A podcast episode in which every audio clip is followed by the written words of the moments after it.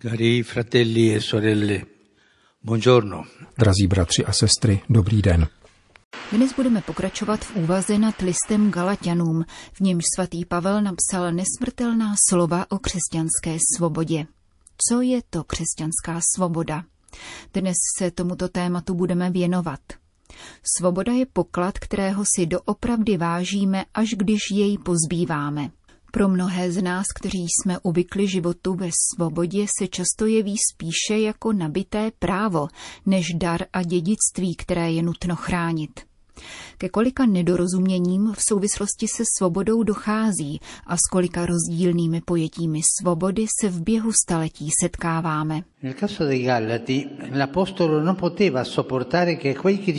V případě Galatianů nedokázal apoštol Pavel snést, že tyto křesťany, kteří poznali a přijali Kristovu pravdu, přitahovali klamné nabídky, kvůli nímž přecházeli ze svobody do otroctví z osvobozující Ježíšovi přítomnosti do otroctví, hříchu, legalismu a podobně. Legalismus je také náš dnešní problém. Mnoho křesťanů se totiž uchyluje do zákonnictví a kazuistiky. Pavel tedy galatské křesťany vybízí, aby zůstali pevní ve svobodě, kterou přijali ve křtu, aniž by se opětovně dali zapřáhnout do otrockého chomoutu po právu tuto svobodu úzkostlivě střeží, protože si je vědom, že do společenství se vloudili někteří falešní bratři, jak je nazývá, aby slídili po svobodě, kterou galatiané mají v křesťanství a uvedli je do zotročení. To by znamenalo návrat zpět, který Pavel nemůže připustit. Kázání, které by předem vyloučilo svobodu v Kristu, by nikdy nebylo evangelní. Možná by bylo pelagiánské nebo jansenistické, avšak nikoli evangelní. Ve jménu Ježíše, který nás činí svobodné, nelze nic vynucovat ani nikoho zotročovat. Svoboda je dar, který nám byl udělen ve křtu. Ma l'insegnamento di San Paolo sulla libertà è soprattutto positivo. Učení svatého Pavla o svobodě je však především pozitivní. A poštol předkládá Ježíšovo učení, které najdeme v Janově evangeliu. Když vytrváte v mém slovu, budete opravdu mými učedníky. Poznáte pravdu a pravda vás osvobodí. Pavel tedy hlavně vyzývá k zůstávání v Ježíši, který je zdrojem osvobozující pravdy. Křesťanská svoboda spočívá na dvou základních pilířích. Prvním je milost Pána Ježíše, druhým pravda, kterou nám Kristus odhaluje a již je On sám. Anzitutto è dono del Signore. Svoboda je předně pánovým darem. Svoboda, kterou Galatiané obdrželi a stejně jako oni také my ve křtu, je ovocem Ježíšovy smrti a zmrtvých vstání. A poštol veškeré své kázání soustředuje na Krista, který ho vymanil z pout jeho minulého života. Pouze z Krista příští plody nového života v duchu. Pravá svoboda, která vyprošťuje z otroctví hříchu, totiž pochází z Kristova kříže. Skrze Kristův kříž jsme vysvobozeni z otroctví hříchu.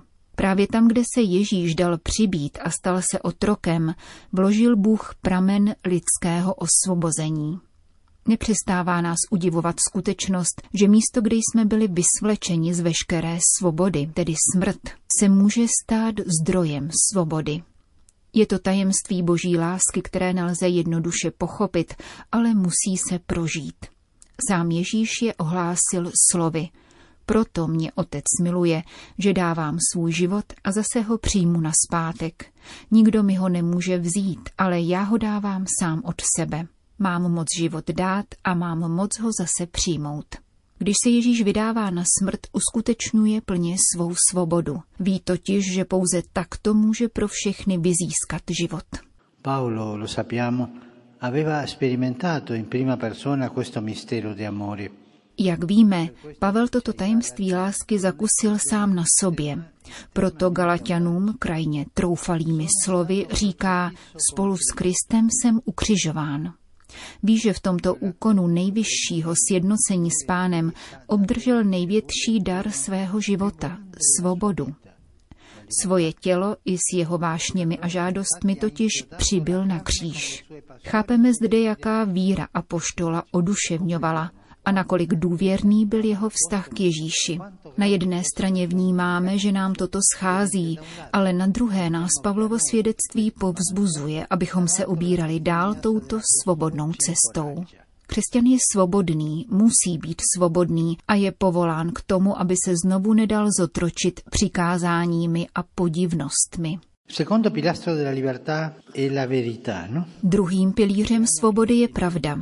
Také v tomto případě je nezbytné připomenout, že pravda víry není jakási abstraktní teorie, nýbrž realita živého Krista, která se přímo dotýká každodenního a celkového smyslu osobního života.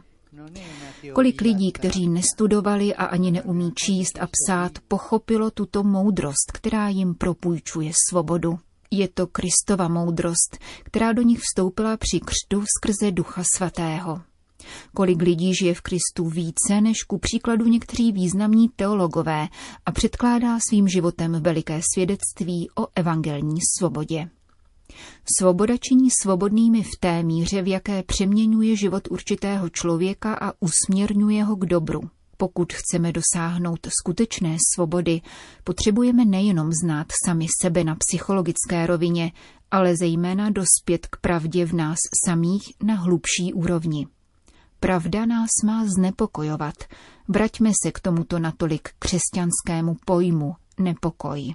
Víme, že existují křesťané, které nic nezneklidní. Žijí stále stejně, jejich srdci chybí pohyb a nepokoj. Proč? Neklid je totiž známkou toho, že v nás pracuje duch svatý a svoboda je činná, jestliže ji vzbuzuje milost ducha svatého. Z tohoto důvodu prohlašuji, že svoboda nás má vytrhovat z klidu a ustavičně klást otázky, abychom se stále hlouběji dostávali k podstatě toho, čím doopravdy jsme. Takto zjistíme, že cesta za pravdou a svobodou je náročná a celoživotní. Je namáhavé uchovat si svobodu, je to namáhavé, ovšem nikoli nemožné. Odvahu tedy pokračujme, protože nám to prospěje. Je to cesta, na které nás vede a podporuje láska pocházející z kříže. Láska, která odkrývá pravdu a obdařuje svobodou. Je to cesta ke štěstí. Svoboda nám dává volnost, radost a štěstí. Ci fa felici.